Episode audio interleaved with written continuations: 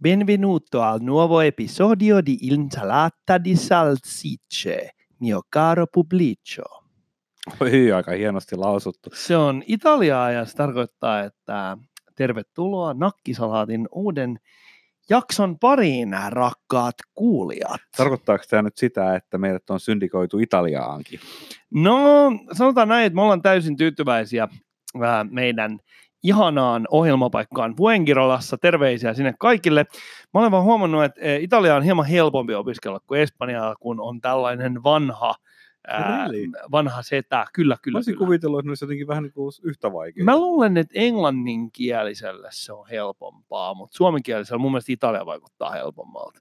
Mä en osaa Okei. vielä ottaa tähän muuten kantaa. Siis tarkoitat ihan lausumista vai? Niin, niin, siis lausumista, koska se italialainen niin kun, Se, tapa venyttää niitä vokaaleita sopii suomalaiseen suuhun paremmin. Mä, joo, ehkä näin. Ja sitten kun esimerkiksi ei ole niin kuin Dn, ei ole sellaisia, si- siinä on hirveän vähän niin kuin suomalaisilla vieraita äänteitä. Espanjassa on kuitenkin jonkun verran, niin kuin, siinä täytyy vähän pistää kieli eri tavalla. Niin, ja sitten tuntuu, että Espanjassa ainakin ne puhuu todella nopeasti. Jos sä On, vertaat on, sitä on. Niin kuin luettua tekstiä puheeseen, niin se menee tosi vikkelään. Musta tuntuu, että ranskalaiset on vielä hullumpia tässä. No Ranska- ne niin kuin skippaa Ranska- niitä sanoja. Niin kuin Ranskaa opiskelleena lukiossa ja yliopistossa, niin, ja enkä mitään oppineena, niin se on äärimmäisen, äärimmäisen vaikea. Mä oon hylännyt Ranskan maaseudulle muuttamisajatukset jo, jo niin kuin vuosia sitten. Minäkin opiskelin aikoinaan hieman saksaa, mutta en kyllä kieltä osaa lainkaan. näin sitä kieli tarttuu ja tai sitten se ei tartu, mutta Nakkisalatti on onneksi suomenkielinen ohjelma. Minä vain halusin hieman briljeerata uudella italian kielen harjoitteluohjelmallani. Check it out.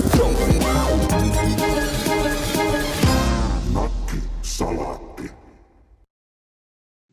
Kerroit mulle aikaisemmin jotain sattumuksen elämästäsi, josta tuli mieleen tämmöinen, mitä olen itse miettinyt, että anteeksi pyytämisen vastaanottaminen vaatii ihan yhtä suurta kypsyyttä kuin anteeksi pyytäminen mistä syystä anteeksi pyytämisessäkin tulee olla hyvin harkitseva, koska siitä ei ole mitään iloa, että sä meet pyytelemään anteeksi vaan ää, vähän niin kuin lepytelläksesi jotain toista, jos sen anteeksi pyytämisen seuraukset on sitten taas jotain suurempaa typeryyttä, esimerkiksi sitä, että se tulkitaan heikkouden merkiksi tai jotain muuta. Että jos ei ole syytä pyytää anteeksi, niin ei mielestäni kannata sitä silloin tehdä.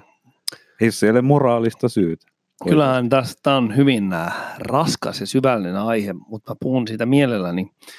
Mä olin tosiaan tällaisessa tilanteessa, jossa mä raivosin ihmiselle. Ei kenelläkään ruokakuntaan kuuluvalle, vaan enemmän tämmöinen työasia.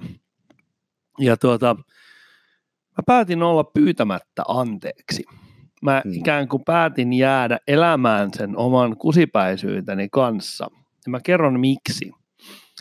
Koska kysymys oli tavallaan tilanteesta, jossa niin kun mä koen oleeni oikeutetusti turhautunut, mutta mun käyttäytymiseni oli huonoa. Ja aikaisemmin mä olen aina tämmöisessä tilanteessa niin rynnännyt heti pahoittelemaan sitä tilannetta tavallaan niin kuin purkamaan sen asian. Mutta sitten mä niin yhtäkkiä rupesin miettimään sitä asiaa, että tavallaan sellainen ihminen, joka koko ajan ensiksi käyttäytyy kusipäisesti, sitten se pyytää anteeksi, sitten se taas käyttäytyy kusipäisesti ja se pyytää anteeksi. Sellainen käyttäytyminen itse asiassa madaltaa kusipäisyyden kynnystä, Hmm. koska se anteeksi pyynnön tarkoitus ei ole olla mikään varoventtiili, joka tehdään niin kuin itsensä takia. Anteeksi pyynnön Mm. tarkoitus on ikään kuin aidosti saada se toinen ikään kuin tajuamaan sen, että minä olen toiminut väärin. Meillä on valtavasti ihmisiä työelämässä, jotka tekee sitä ja avioliitoissa ja kaverussuhteissa, jotka tavallaan niin kuin oikeuttaa sen oman kusipäisyytensä niin kuin jatkuvasti pahoittelemalla ja ikään kuin nollaamaan sen tilanteen, jonka jälkeen ne voi uudestaan loukata. Mm. Joo, eli tämmöiset asiat just niinku kiittä, yhtä lailla kiittäminen, mutta siis kiittäminen, anteeksi pyytäminen ja tällaiset, niin niiden arvo on siinä, että niiden tak- sanojen takana on jotain harkintaa. Että se, että niistä tulee sellaisia niin kuin latteuksia, jotka tippuu niin kuin jostain vanhasta puolimerestä ämpäristä, minne nyt sattuu tippumaan, niin ei mitä iloa niistä enää kenellekään sitten on. Kyllä ja anteeksi pyyntö ja kiittäminen on sillä tavalla samanlaisia asioita, että ne molemmat kärsii äärimmäisen nopeasti, todella dramaattisen inflaatio. Joo, jos, sä mä- pyydät, jos sä hoet niitä koko ajan, niin sä et ainoastaan niin kuin, tavallaan ö, ota sitä riskiä, että sitä pidetään itsekään ja sillä ladataan uusia niin kuin patruunoita, jos sinne kusipäisyys pyssyy, vaan se on myös sellainen, että se muuttuu sellaiseksi ikään kuin merkityksettömäksi, kun sitä koko ajan latelee. Jos sanoo jotain ikävää toiselle ja niin kuin huomaa sen, niin sen kanssa ehkä kannattaa vähän aikaa niin kuin koittaa elää. Joo, mä vietin tuossa joitakin aikoja sitten jonkin aikaa semmoisessa organisaatioympäristössä, jossa omaan aikaisempaan kokemukseeni nähden havaitsin ja koin ennen näkemättömän määrän erilaista kusipäisyyttä, selkään puukottamista, pikkumaisuutta, juonittelua, paskaa ja hantaa tyhjiä lupauksia, mitä näitä nyt onkaan. Ja se, mikä oli hauskaa, että mä en ole myöskään missään muussa paikassa kohdannut niin jatkuvaa kiittelyä. Et se, se tuntuu olevan sellainen erikoinen tapa niin kuin kompensoida semmoista, että jos sulla on mitään, niin kuin sen verran, kun jokaisella nyt on psykologista silmää, että sä näet, että toinen on teennäinen ja, ja puhuu hampaiden välissä tai mitä tahansa se onkaan, niin tavallaan sen nollaaminen sitten semmoisella tavallaan niin kuin ulkokullatulla, kauniilla käytöksellä ja jatkuvalla kiittelyllä, niin oli tämän niin kuin organisaation kulttuuri. Mm, joo, se on aika monesti päätyy, pä, siis ylipäätään niin kuin kiitteleminen ja anteeksi pyyntö, sanotaan, että ne on hyviä tapoja, mutta sitten sit niistä tulee vähän niin kuin välimerkkejä, joilla ei ole enää, enää merkitystä. Mun ö, ala-asteen opettajani Ruut Huhtanen, jonka mä oon maininnut kerran aikaisemminkin tässä podcastissa, niin hän, oli valtavan edistyksellinen ihminen, ot, ottaen huomioon, että hän oli varmaan syntynyt 1920-luvulla. Ehkä, en, en tiedä, ehkä 10 No, se oli kuitenkin vanha kuin taivas. Ja kaikkea hyvää hänelle. Ja hän sanoi, että kun silloin koululaiset alkoi käyttämään sanaa sori, hmm. eli joku vähän tönäsi jotain tai pudotti jonkun penaalin, sanottiin sori.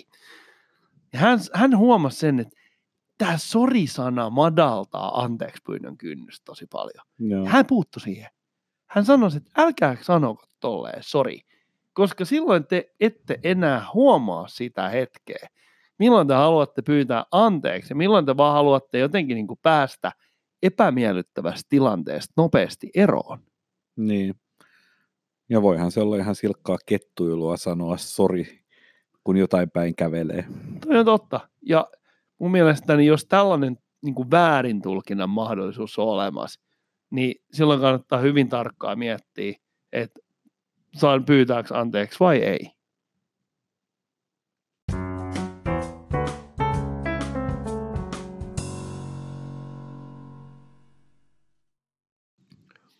No niin, tervetuloa takaisin Nakkisalatin pariin. Me jatkamme erittäin suosittua Four Minutes Book-sarjaamme ja me varmaan aloitetaan vanhalla tutulla tavalla, eli Lemströmillä on tuossa Four Minutes Book-sovellus kännykässä auki ja pistetään onnenpyörä pyörimään. Mitä sieltä löytyy? Hyrrä pyörii ja tökkäses tuohon nyt johonkin. Noin, siinä osuu sormi tuohon. Mitä sieltä tuli? Um,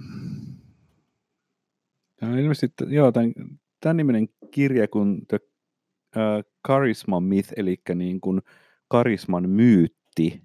Eli tässä, ja Uh, Tämä on johdatusta. yhden, la- liittyy meihin hyvin Yhden- läheisesti. yhden lauseen, en sanoisi meihin. Tota, No, se on totta, se liittyy minuun, mutta et mä yritin olla kaunis, kaunopuheinen. Yritä. Tota, blablabla. tämä yhden lauseen tiivistelmä menee jokseenkin näin, että että tässä kirjassa ikään kuin kumotaan sellainen myytti, että karisma olisi synnynnäinen ominaisuus. Onko, onko tämmöiseen myyttiin joku joskus Mä uskonut? mietin nyt, kun mä olen vanha roolipelaaja, niin kuin sinäkin olet, niin Mä olen vanha ja mä olen joskus vähän pelannut määritelläänkö karisman siis kirjallisuudessa ja nykykielessä samalla tavalla mitä roolipelissä? Eli se on semmoinen niin kuin tavallaan ulkoinen vaikutus. No, Se on niin kuin vähän puhetta ja vähän niin kuin pärstää ja tällaista. siis tämmöinen niin kuin vetoava sosiaalinen kyky, magneettinen persoonallisuus. Semmoinen moni, moni, Hurmaa, monen kyky asian hurmata. summa. ja, Okei, ja saada joo. ihmiset, liik, kansat ja yksilöt liikkeelle. Että tota, Eli ei olisi sisäsyntyinen ominaisuus tämä, vai? ö, niin, tässä sanotaan, että on, että, että tässä kirjassa tarjotaan jopa niin kuin harjoituksia, millä tämmöistä karismaa voi, tämänhän luulisi kiinnostavan esimerkiksi myyntityötä tekeviä ihmisiä. Mä just mietin, että ää, jos karismaa pystyy harjoittelemaan, niin mä jotenkin niin kuin jo etukäteen koen sellaista myötähäpeää, kun joku konsultti yrittää opettaa olemaan karismaattinen. Karismakurssi.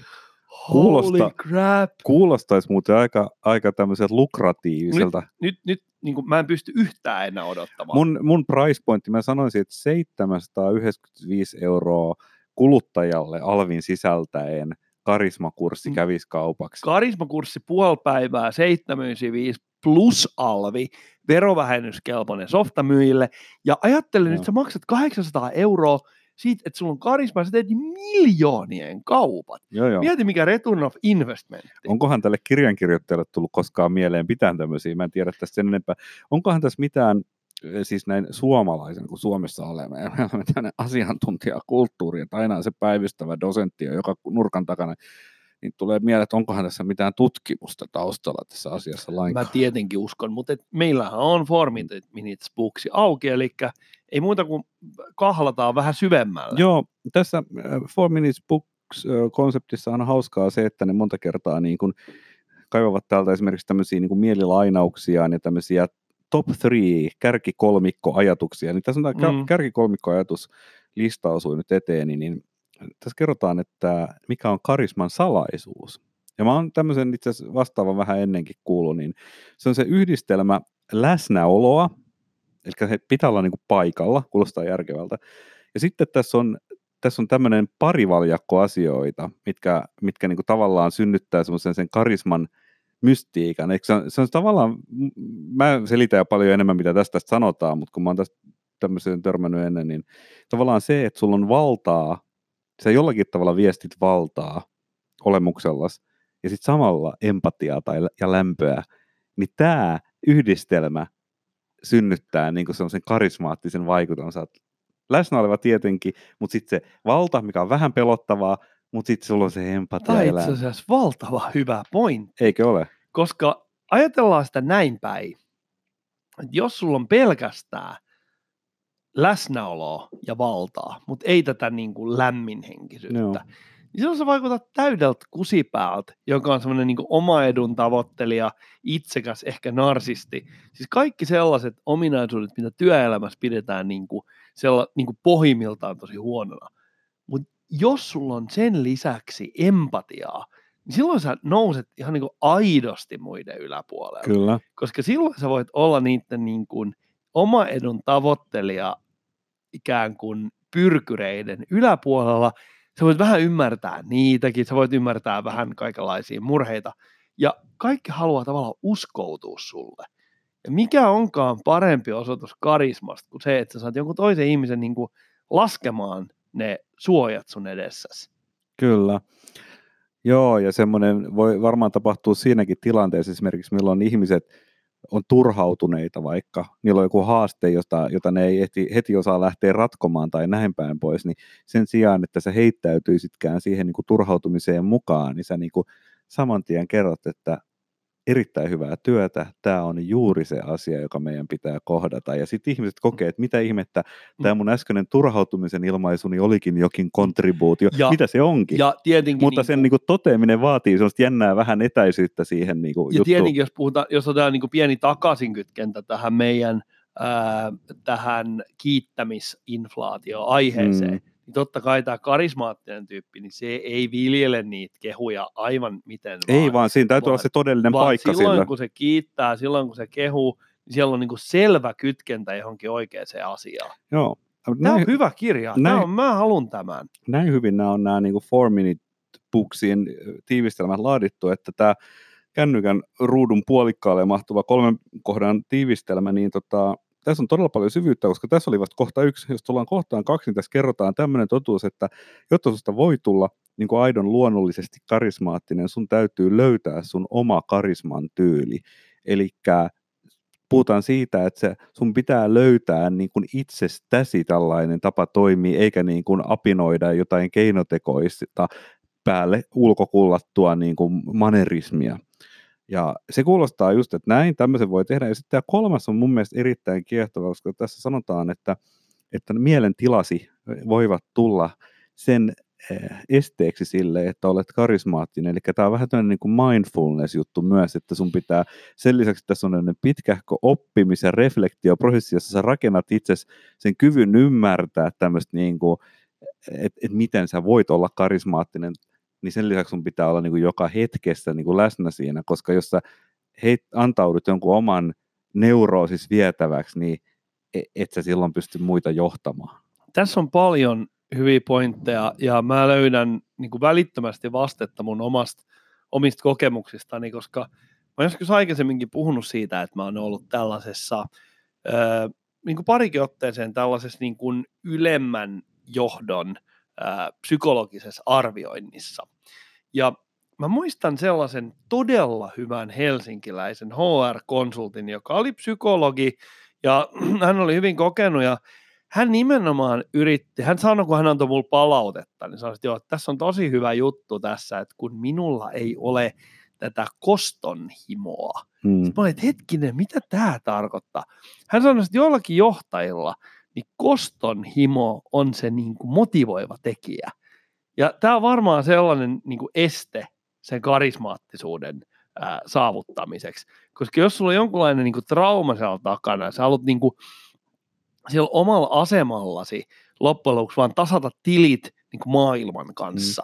Mm. Mitä sä et muuten koskaan voi siten saavuttaa? Ei tietenkään. Koska aina on Mut- isompi kala Mut jossain. Olen nähnyt ihmisiä, jotka on ei, vaikka- esimerkiksi joo. kokenut väärinkohtelua tai kiusaamista, sitten kun ne saa jonkun Mm. niin kuin vaikka edes määräaikaisen position, että ne pystyy niin kuin vähän nousemaan muiden yläpuolelle, niin ne yrittää kaikin tavoin utilisoida sitä silleen, että ahaa, nyt mä olen täällä näin. Ku- kuoriutuu pieni Niin. Pol Pot. Niin sellaisesta ihmisestä, niin semmoinen ihminen, vaikka se voi hoi- suoriutua työstä ihan hyvin, Hmm. niin se ei ole kuitenkaan kauhean karismaattinen. Joo, tässä on mielenkiintoinen, tässä on myöskin eritelty neljä erilaista karisman lajia. Ja, ja totta, tässä sanotaan, että on olemassa tällainen äm, niin kuin hyvin läsnä, läsnä oleva karisma, mikä tarkoittaa sitä, että sä pystyt luomaan toiselle ihmiselle semmoisen vaikutelman, että, että sä, hän on saanut sun jakamattoman huomion. Ja tässä mainitaan Bill Clinton esimerkkinä tämmöisestä ihmisestä, ja vaikka Bill Clintonista mun mielikuva on semmoinen, että hän on lähinnä semmoinen vähän niin kuin lima, limainen käpälöitsijä, niin tota, mä olen kuullut tämän ennenkin, että ilmeisesti Bill Clintonin seurassa olleet ihmiset on just nimenomaan kokenut, että hän on pystynyt hyvin voimakkaasti tämmöisen. Mä käyn nopeasti nämä läpi, koska tämä, tämä nelikko itsessään on mielenkiintoinen, että kun tässä avautuu tämä, että miten erilaisia karismanlajeja on, niin tässä mainitaan toisena Steve Jobs, jossa, jossa oli tämä tämmöinen niin kuin visionäärisyyden karisma itsessään. Ja, Niin, hyvin erilaiset profiilit jo nämä kaksi äskeistä. joo, joo, mutta ne voi niinku kuvitella, että kyllä Kyllä. Eh, Ja sitten tässä on tämmöinen niin ystävällisyyteen ää, perustuva karisma, joka on niin tavallaan sitä, että sä hyväksyt toiset ihmiset. Tässä mainitaan, että Dalai Lama, no No varmaan joo. voisi kuvitella, että kun buddhalaisuuden ydin on tämmöinen niin kuin, myötätunto, niin se... Kyllä, kyllä. Joo. Ja sitten tässä on, niin kuin, on tämmöinen autoritäärinen ää, karisma, jolloin se on niin kuin, tavallaan kykyä vaikuttaa muihin ihmisiin. Tässä sanotaan esimerkiksi Bill Gates. Mu- ehkä, en mä tiedä. Mä en tiedä siis, äh, mielenkiintoista tuossa mai- mainittiin sekä Gates että et, et Steve Jobs, koska mä olen ymmärtänyt Steve Jobsista, että hän oli nimenomaan visionääri, mutta hänen kaikki muut social skillit oli niinku todella heikkoja. Eli hän oli hyvin vähän empaattinen Mm. ja hyvin tämmöinen niinku kaikin puoli ei pidetty tyyppi, mutta et se visionäärisyys oli niin kovaa, että se synnyttää ihailua. Ja Bill Niin. Clintonilla on taas semmoinen niin ehkä positiivisuus, tsemppaavuus, se on semmoinen niin peukuttajatyyppi. Mm. Et, et, mm, kyllä mä sanoisin, että tässä on, niin kuin, äh, tässä on taas sellainen kirja, jossa tavallaan puhutaan itsestäänselvyyksistä, mutta ne onnistutaan niin kuin avaamaan, dissektoimaan Joo. ja systematisoimaan hyödyllisellä tavalla. Joo, ja tässä on mun mielestä nyt sitten tämmöinen, mä melkein rakennan tästä aasinsillan erinäköiseen aiheeseen, mutta katsotaan mennään me sinne, mutta siis, että mikä on kirjan tarkoitus, niin kuin, että mun mielestä niin kuin, äh, hyvin tylsämieliset ihmiset ajattelee, että kirjan tarkoitus olisi jossakin järkevässä rakenteessa esittää liuta tosia väittämiä ja faktoja, jotka sinä voit sitten oppia ja soveltaa. Mm. Ei. Se on hyvin alkeellinen. Se on semmoinen kirja on lähinnä luettelo. Vaan Kirjan tarkoitus mun mielestäni on olla ikään kuin äm, opas tutkimusmatkalle johonkin entuudestaan tuntemattomaan maastoon, joka käytännössä sijaitsee sinun omassa mielessäsi. Ja jokainen lukija, jokaisen lukijan kohdalla se matka on erilainen. Ja silloin oikeastaan sen kirjan tekemien väittämien ei tarvitse olla tosia, koska sen kirjan todellinen laatu määräytyy siitä, että miten se onnistuu inspiroimaan sua itse sisälläsi heijastelemaan niitä kysymyksiä, joita se kirja herättelee. Ja voin hyvin kuvitella, että tämmöisestä aiheesta kuin tämä karisma, niin voi kirjoittaa just semmoisen kirjan, jos ei välttämättä tarvitse tehdä niin sanotusti tieteellisiä tosia väittämiä lainkaan, mutta nostaa esiin sellaisia asioita, joita sä voit heijastaa sun jonkun- omaan elämän kokemukseesi. se toimii jonkunlaisena tämmöisenä niin kuin, äh, miksi, miksi tämä nyt kutsutaan englanniksi, on jumpstart, eli annetaan vähän sähköä, niin lähtee joo, joo. hommat pyörimään. Eli se tavallaan niin kuin se, että ei se ota kantaa, että minkälaista moottoria aletaan pyörittämään, mutta se pistää sen pyörittämään.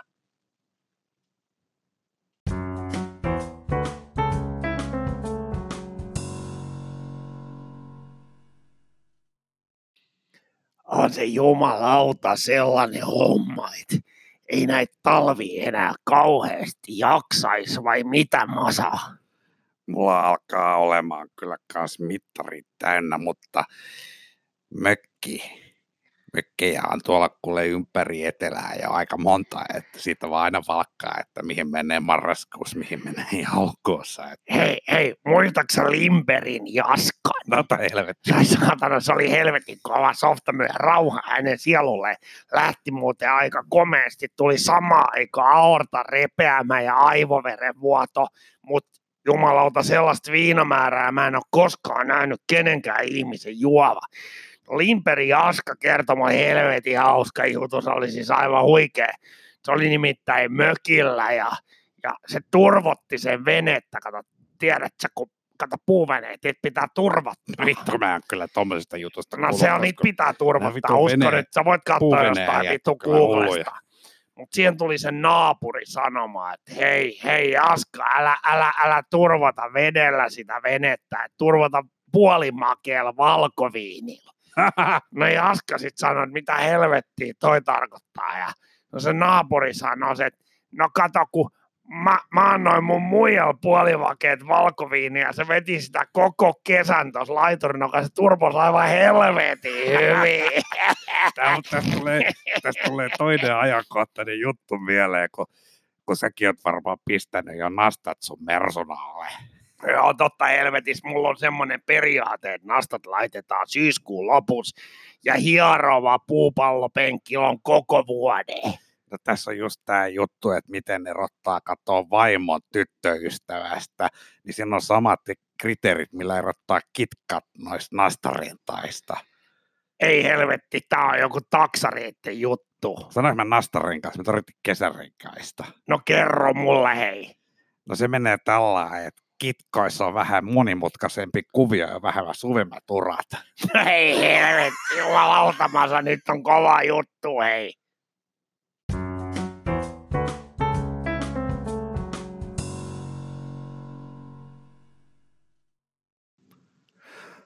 viihdemaailman uutisia.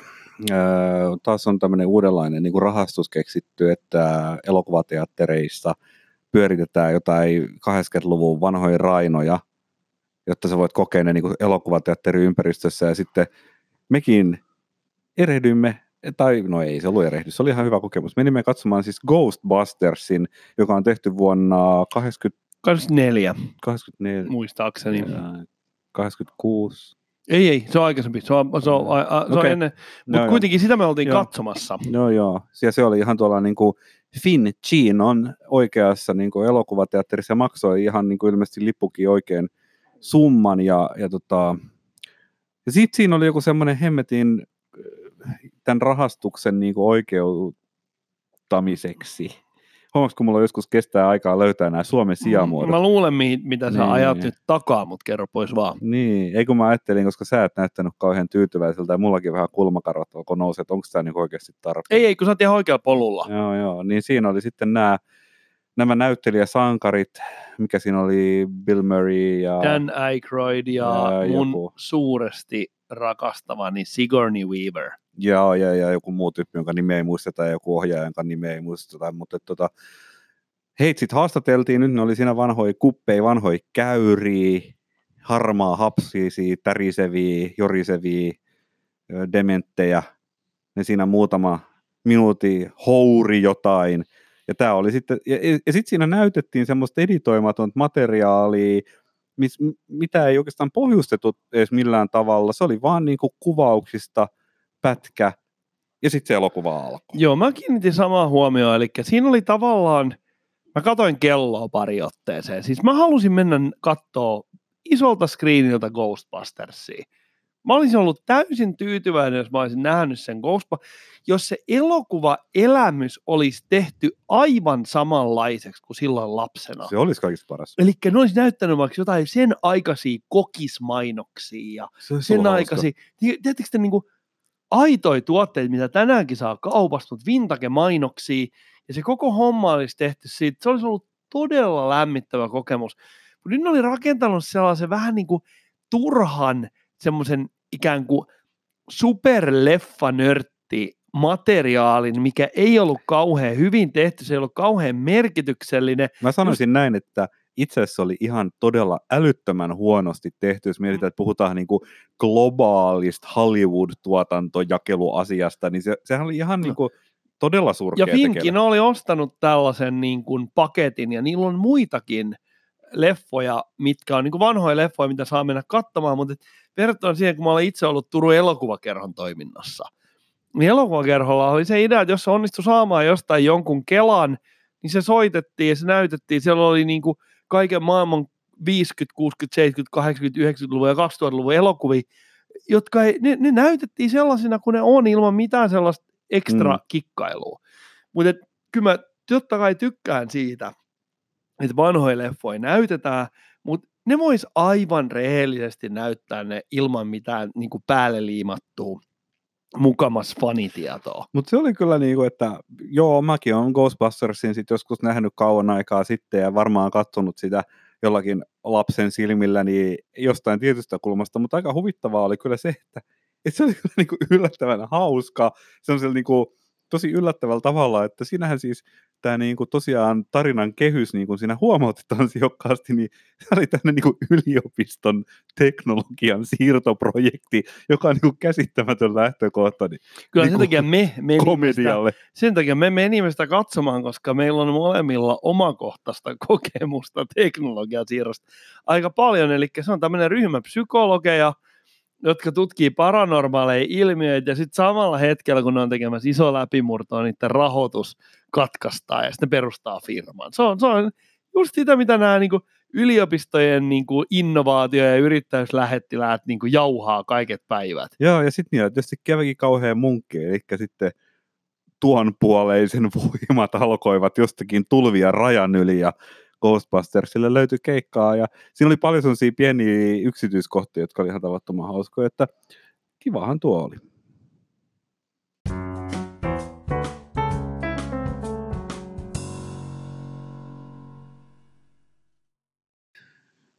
Kuvittele, että sulla olisi semmoinen niin huoleton, määrättömän pitkä loma edessäsi. Sä olisit vapaa sun velvoitteista. Pois lukien nyt tietysti, että vähän pitäisi lasten perää ehkä katsoa. Tulee mieleen vankila tai armeija. no mä ajattelin, että tässä olisi, tässä olisi, mä en nyt osaa keksiä, että mikä olisi voinut johtaa tähän, mutta sulla nyt olisi, Mä nyt Mm, sanotaanko joitakin viikkoja. mm. Mä asetan tämmöisen reunaehdon tähän. Sun pitäisi viettää se täällä Turussa. Paus. Ehkä vaikka johtuen niistä käytännön syistä, että sun vaimo kävisi edelleen töissä normaalisti ja jotain, mutta mut sulla henkilökohtaisesti, jos sattuisi olemaan muutaman viikon loma, ja sulla olisi huolia, ei, tämä ei olisi seurausta mistään tragediasta, ei mitään, että ei olisi jalkapaketissa tai autopuussa tai mitään muuta vastaavaa.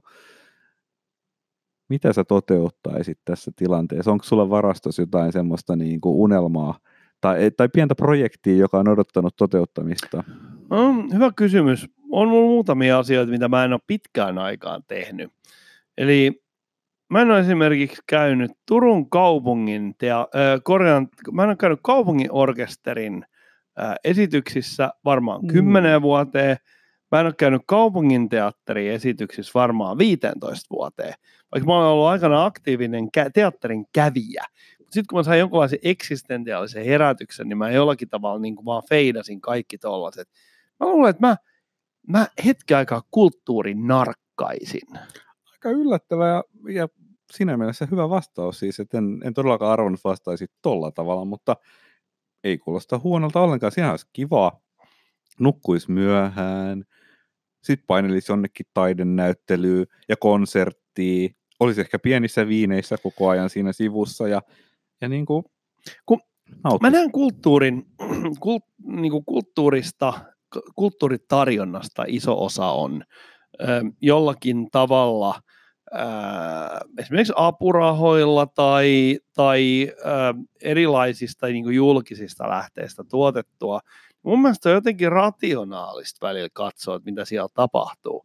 Et mä näen tämän, niin Nyt on tämän, mä, mä, mä vien tämän niin sanotulla niin kuin, niin kuin tämmöisellä niin kuin rationaalisen ää, käyttäytymisen alueelle. No mutta siis tää, nyt, nyt mä heti alan kyllä vähän nyt tässä kyseenalaistaa. Mä tiedän, että se alkaa, niin kuin, se alkaa niskakarvat nousemaan. Minäpä annan esimerkin.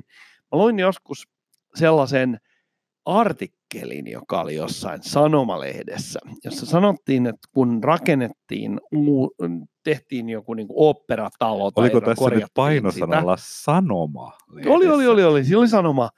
Niin, Sitten siinä oli niin kuin mainittu, että kuinka paljon yhteiskunta kontribuoi niin kuin yhden lipun ää, Mhm. hintaan. Niin mun mielestä olisi täysin niin kuin typerää olla menemättä katsomaan, että mitä siellä tapahtuu. Jos siinä on kerran näin valtavan voimakas Kyllä- niin kuin tämmöinen Tätä- taloudellinen insentiivi niinku voi- mukana. on alkuperäistä voimakasta niin kuin innostusta sun vastauksessa seurasi täydellinen Huomaatko pettymys. se kuin Eli- täydellinen mindfuckkaus O- tää oli, tämä oli kyllä, täytyy sanoa, että, niin kuin, että sä käyttäisit sun ihanan yllätysloman siihen, että sä olisit jonkinlainen niin kuin, ku- kulttuuripoliittinen Mä tilintarkastaja. Mä olisin, ehkä mä olisin veronpalautusnarkkari. Koska mä niin pidän sen, se on kuitenkin sellaista, että yhteiskunta tarjoaa meille. No mä, minäpä kerron, mitä minä ehkä tekisin. Niin katsotaan, saataisiko mus mitenkään sun, tää sun, sun henkinen sporas niin takaisin raiteille. Olenko mä sun mielestä y, niin kuin aavistuksen kyyninen? Sä oot nyt aavistuksen trollimainen. Koska minä tässä totesin, että tota, me, meillä on äm, tilavahko ulkovarasto. Ja mietin, että jaa, ei me tarvita näin paljon kyllä varastotilaa nyt millään, että sitten mä tajusin, että hetkinen, että olisipa kiva itse asiassa, kun olisi sellainen pieni paja, jos voisi rakennella kaikenlaisia juttuja. Esimerkiksi mun taidoilla Uh, voisi syntyä käpylehmiä, ehkä jotain niin kuin leikkipyssyjä. artesaa, artesaanin näperrystä. joo, joo, joo. Niin sitten mä aloin miettiä, tuohon saisi helposti raivattua semmoisen tilan. Mä aloin miettiä semmoista niin vanhaa puutyöpenkkiä, kun saisi jostain... Mulla on semmoinen. Niin jonkun semmoisen mä Se on siis, se on, siis se on mun, mun, mulla on semmoinen puuvaja, ja siellä, jos sä niin näkisit, mitä siellä romun alla on, mitä sä et tietenkään näe, niin siellä on tuommoiset vehkeet. Se on vaan täynnä vanhoja fillareita ja perämoottoreita ja generaattoreita, mutta mulla on tommoset. Näkisittepä Seppälän vehkeet romujen alla. Tota, no niin, mutta kuitenkin niin tämä oli mulle se, eikä tämä itse asiassa se, että mä nyt mä en edes tarvitse siihen viikkojen lomaa, vaan mä kyllä tämän niin kuin toteutan tässä lähiaikoina ja pistän semmoisen pikkuisen niin kuin askartelupajan itselleni pystyyn, koska mä niin kuin koen, että se olisi terveellistä vastapainoa tälle kaiken näköisten satanan hipailulaitteiden laitteiden ja tietokoneiden loputtomalle hinkkaamiselle ja, ja, ja tota niin kuin paskajauhanalle, mitä työnkin tekeminen pääosin on. Mutta mä ajattelin, että sulla olisi ollut joku tämmöinen niin tervehenkinen joku asia jossain niin kuin varastossa, mutta tämä sun niin kuin kulttuuripoliittinen tilintarkastus, niin jos se on sun intohimos, niin On, on, se on mun intohimo, koska mä olen tehnyt ton kaiken, mitä sä olet nyt tekemässä. Mä olen tehnyt se aikaisemmin. Mä olen, mulla on ollut puuvene, jota mä oon kunnostanut. joo, mulla joo, on mutta ei sama. rassannut. Mutta onko se ainoa, mitä ton jälkeen jää jäljelle? On, on. Siis mun mielikuvitukseni on loppujen lopuksi paljon köyhempi, mitä sä luulet. Ja noilla sun määrittelemillä rajoitteilla, eli pitää olla Suomessa, pitää niinku tavallaan pysyä jotenkin siinä niinku arjen äh, kulmassa kiinni, niin kulttuuripoliittinen tilintarkastus on mun mielestä niinku pelkästään niinku loistava idea.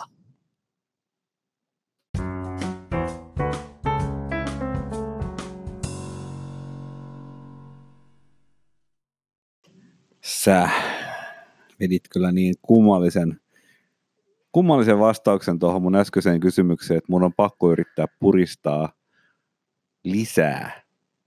Mutta mä teen tämmöisen niin kuin ovelan niin kuin U-käännöksen tässä keskellä motaria, niin kuin käsijarrukäännös yhtäkkiä. Ja mä käännän tämän kysymyksen nyt niin päin, että mitä jos nämä kaikki sun rakastamat asiat, jotka sä sanoit, että sä oot kaikki tehnyt aikaa Mm, olen tehnyt kaikki. on vittu puuveneet, ostettu, Aha, kunnostettu, aha. Down there, been that, bought the t-shirt. kivelle, ajettu kivelle Sä uudestaan. oot ollut varmaan mukaan, kun mä oon ajanut kivellä vähintään Mä kerran. oon ollut kaiken näköisillä kivillä No niin. myyty, ostettu metallivene, ajettu sillä, pistetty se poju, joka ei ollut kiinni, ajelehdettu, ajellut lisää sillä, pistetty paja, rakennettu kaiken näköisiä puuesineitä ja hyllyjä ja oltu niin vituäijää, että kyllä nyt syntyy ja Sulla on Ky- hämmästyttävän niin kuin hyvä muisti. Kylmä- Mua hävettää jo vähän. kylmä käynnistetty toisten ihmisten metsää hylkäämiä traktoreita ja kaikki mitä sä nyt oot tehnyt tämmöisiä hienoja kommentoitu rallikisoja ja muuta. Kaikki tämä otettaisiin sulta pois. Joku, joku asia tulisi, mikä veisi. niin kuin mitä mä sitten tekisin vai? Tulisi vouti, joka sanoisi, että sulla, sulla on kertynyt erittäin omalaista, omalaatuista velkaa, jota on alettu laskea vasta vuoden 2007 jälkeen ja sitä ei lasketa euroissa, vaan se velka lasketaan, no ei sitä kerrota sulle, miten se lasketaan, mutta se, mitä sä joudut sen maksamaan, on se joudut luopumaan nyt eh, sun pajasta, sun tarosta, eli sun lava-autosta. Sä joudut luopumaan sun veneestä ja mökistä. Kaikesta semmoisesta, niin kuin, mikä on määrittänyt sun tämmöistä vapaa-ajan toimintaa, että sä rakentelet ja fiksailet juttuja ja ties mitä tämä tämmöinen on. Ja, ja tota, sen lisäksi me nimetään sulle henkilökohtainen kulttuuripoliittinen tilintarkastaja, jolle sä joudut raportoimaan viiden vuorokauden välein, mitä sä oot tehnyt kehittääksesi itseäsi jollakin uudella tavalla, johon ei kelpaa italian kielen opiskelu, jonka sä oot jo aloittanut aikaisemmin. Eikä varmaan podcastin Ei, tekeminen. koska se on niinku, Mhm. ensinnäkin podcasti on niinku todennäköisesti kielletty siinä kohtaa. Mitä sä tekisit? Ah, Podcastithan tulee todennäköisesti olemaan kiellettyä siinä vaiheessa, kun ää, poliittinen, poliittinen ilmapiiri tästä vielä kiristyy. Tuo on erittäin hyvä kysymys. Mä luulen, että mä tekisin musiikkia. Uh. Koska se on kuitenkin sellainen asia, mitä mä oon tosi pitkään Se oli ovela vastaus, koska toi ei täyttänyt kaikkia mun kriteerejä, mutta mun Niin, kohdalla jos mutta vastaus on musiikki, mun tavallaan niin kuin, nyt sitten? mun, mun tavallaan niin kuin, niin kuin su, yksi mun lukuisista supervoimistani on löytää se Ihmisten niin kuin, a, No aita, missä on niin kuin äärimmäisen matala kohta ja mä menen siitä yli. Mm. Ö, Sä oot kuin vesi. Sä nimenomaan, vaan virtaat alamäkeen. Oi, ihana tämmöinen niin kuin taloustieteellinen. Se- niin kuin, No mä niin ajattelin kuin, enemmän niin siinä kontekstissa. Kyllä. tätä hommaa. Joka tapauksessa mä tekisin musiikkia. Ah, joo. koska mulla on paljon ajatuksia musiikin suhteen. Mulla on erilaisia biisejä, jotka tulee mieleen. Mulla on sellaisia ihmeellisiä äh, niin kuin riipasuja, mitä mä oon tehnyt jollakin karaokebändillä. Mutta kun mulla ei ole oikea aikaa niin kuin perehtyä siihen, että onko tämä hyvää vai onko tämä huonoa. Mutta et, et mä luulen, että mä, mä ehkä niinku tekisin vähän biisejä. Jos sä kaikki ne sun biisi aihiot, tai sitten kun olisi jalostunut, kokonaisiksi biiseiksi, sä pistäisit ne yhteen ähm, rytöseen hamppusäkkiin ja hölskyttäisit sitä säkkiä. Ja sit sä yrittäisit uuttaa, puristelisit sitä sun biisisäkkiä yrittäisit uuttaa sieltä, että mikä se genre, mihin genre, mihin tyylilajiin nämä sun biisit kuuluisi. Öö, mm, jos tohon, nyt kun tuohon on pakko vastata, niin mä luulen, että se olisi jotain semmoista southern rock-tyyppistä Mm. mm. kamaa, folk rockia. Mä nimittäin nyt, kun meillä oli viime jaksossa toi ää, levyraati, niin me kuunneltiin näitä kahta demoa, ja Mm. mä olin oikeasti, mä sain jonkunlaisen herätyksen, että se on kyllä mun mielestä siistiä, että jengi tekee musiikkia ilman kaupallisia tavoitteita. Se on erittäin siistiä, ja muuten tämmöisestä asiasta voisi puhua ihan asiallisesti jossakin jaksossa, että enemmänkin, että mikä tämmöinen niin nykyään tämmöinen mu- musiikin ekosysteemi lopulta on, koska sä pystyt tuottamaan musiikkia aika tasokkaasti niin kuin kotilaitteilla ja jakeleen sitä erinäköisiin verkkoyhteisöihin, jotka, jotka ei välttämättä pelkästään johda siihen, että ihmiset vaan kuuntelis kännykällä sun biisiä satunnaisesti, vaan että tuolla on kaikenlaisia ihmisiä, jotka järjestää vaikka niin kuin tapahtumia, joissa sitä musiikkia Kyllä. voidaan käyttää ja kaikkea tämmöistä hauskaa, tai tai vaikka jakaa sitä käytettäväksi pelintekijöille, projektiin tai whatever. Öö, mm, sähän, onko sulla niinku, sulla on ilmeisesti kuitenkin sanotukset on jollakin tavalla näissä ideoissa mukana. No mulla on se, että et, öö, Et, eli mistä sivu- sun sanotukset kertoo yleensä? Onko no, siinä jotain, mitä sun teemat on? No mun mielestä esimerkiksi mä olen jonkun verran käsitellyt tällaista niin kuin sääntöjen ja, ja yhteiskunnan, ah, siis on tämmöistä, ka, ka, kaikki hyvä taide tulee sellaisesta pienestä angstista. Ja Onko sulla vähän niin kuin punkkisanotus yhdistettynä Vähän satenrockiin? niin kuin punkkisanotus yhdistettynä folkrockiin tai southern rockiin. Eikö ole koska- jossakin Dylanin? On, on, on, on, skeneillä on. Siis esimerkiksi The Birdsi ja Gene Clark ja nämä, niin nämähän on nimenomaan niin kuin, ne on tavallaan tämmöiseen country-musiikkiin, mitä pidettiin siihen aikaan suhteellisen konservatiivisena, Ää. niin country-musiikin ikään kuin viitekehykseen sujautettua, hyvin niin kuin kantaottavaa, kapinallista kamaa. Ja, ja onhan niin kuin Neil Youngissakin ehkä Joo, jotain joo. tämmöisiä vaikutteita. Ja mun, mä, mä olen tällainen ehkä protestanttinen ihminen, mä näen sen, että et, et, jotta sä pystyt saavuttamaan jotain todella suurta kuvataiteessa tai valokuvataiteessa tai musiikissa tai kirjallisuudessa, sun täytyy jollakin tavalla vähän kärsiä. Ajattele Kurt Vonneguttia. Ajattele, mitä Vonnegut kärsi siellä saksalaisten sotavankina Dresdenin pommituksissa. Ja ajattele, mitä se kirjoitti sen jälkeen. Ja, ja kaikki tällaiset niin kuin ang, angstit, kun ko, ihmiset niin kokee yhteiskunnan ja so, ehkä jopa softamyynnin kiemurat niin todella rajoittaviksi, se, se, se ehkä niin kuin, niin kuin synnyttää inspiraatioa. Joo. Mm, Tuli niin mutkan takaa tämä, että en, en, en, en ole voinut tähän paneutua, että katsotaan meneekö tässä kaikki ihan niin kuin metsään, mutta mulle tulee mieleen semmoinen, onko se kuullut semmoisesta termistä kuin äh, zahavilainen signaali? En mä nyt ainakaan tähän, Se on joku tämmöinen, muistaakseni tämmöinen evoluutiobiologinen käsite, joka on siis, oli varmaankin israelilainen biologi, oli, jonka sukunimi oli Zahavi, jonka idea oli vähän niin kuin siinä, että sä voitat tiettyä niin kuin, mm, luottamusta sillä, että sä ilmennät kärsimystä tai, tai tämmöistä handicappia. Niin tavallaan tulee mieleen, että kyllähän taiteessa monta kertaa just se, että, että se taustatarina siitä sen teoksen luomisesta, kun se avautuu sille tekijälle, että siellä on paljon inhimillistä kärsimystä, jonka kautta se teos on jalostunut, niin tavallaan helpottaa jotenkin sitä vastaanottajaa niin kuin näkeen se teoksen hienous. Mun mielestä siinä on vähän niin kuin kaksi puolta. Mun mielestä sen teoksen hienouden pitäisi avautua tietysti niin kuin sen ihan pelkän teoksen kautta, mutta toisaalta, niin kuin, että no jos se joku myötätunto tai joku, sen, vaikka se olisi vain ihan sentimentaalinen tunne, joka siitä jostain taiteilijan kokemuksesta siitä, että se taustatarina sille teoksen kokijalle sitten avautuu, että jos se auttaa, niin, kuin, niin no jotkut ihmiset on tunnelukossa, niin ne tarvitsee ehkä sen jonkun sellaisen vähän niin kuin pienen sentimentaalisen potkun otsalohkoon, että se tunnemaailma käynnistyy, jotta ne voi ottaa vastaan sen taiteen, niin tota, Tämä on voi- jälleen kerran tämmöinen eri, eräänlainen niin kuin jumpstartti. Et me puhuttiin aikaisemmassa jaksossa siitä, että miten tavallaan niin kuin kirja voi toimia tällaisena Joo, niin kuin niitä aikaisemmassa segmentissä, niin. Ja niin tässä on vähän sama juttu. Mä, mä yritän niin kuin kaikin keinoin välttää sanomasta, että toi on jonkun tavalla luterilaista tämä niin kuin kärsimyksen ja tavallaan niin kuin a- Joo, angstin kautta. Et siinä on, mutta tässä on, mitä sä sanot, niin tässä on, tämä on myös sellainen asia, mikä on mun mielestä, nyt kun mä kuulen sen, niin se tuntuu niin kuin intuitiivisesti oikealta. Joo.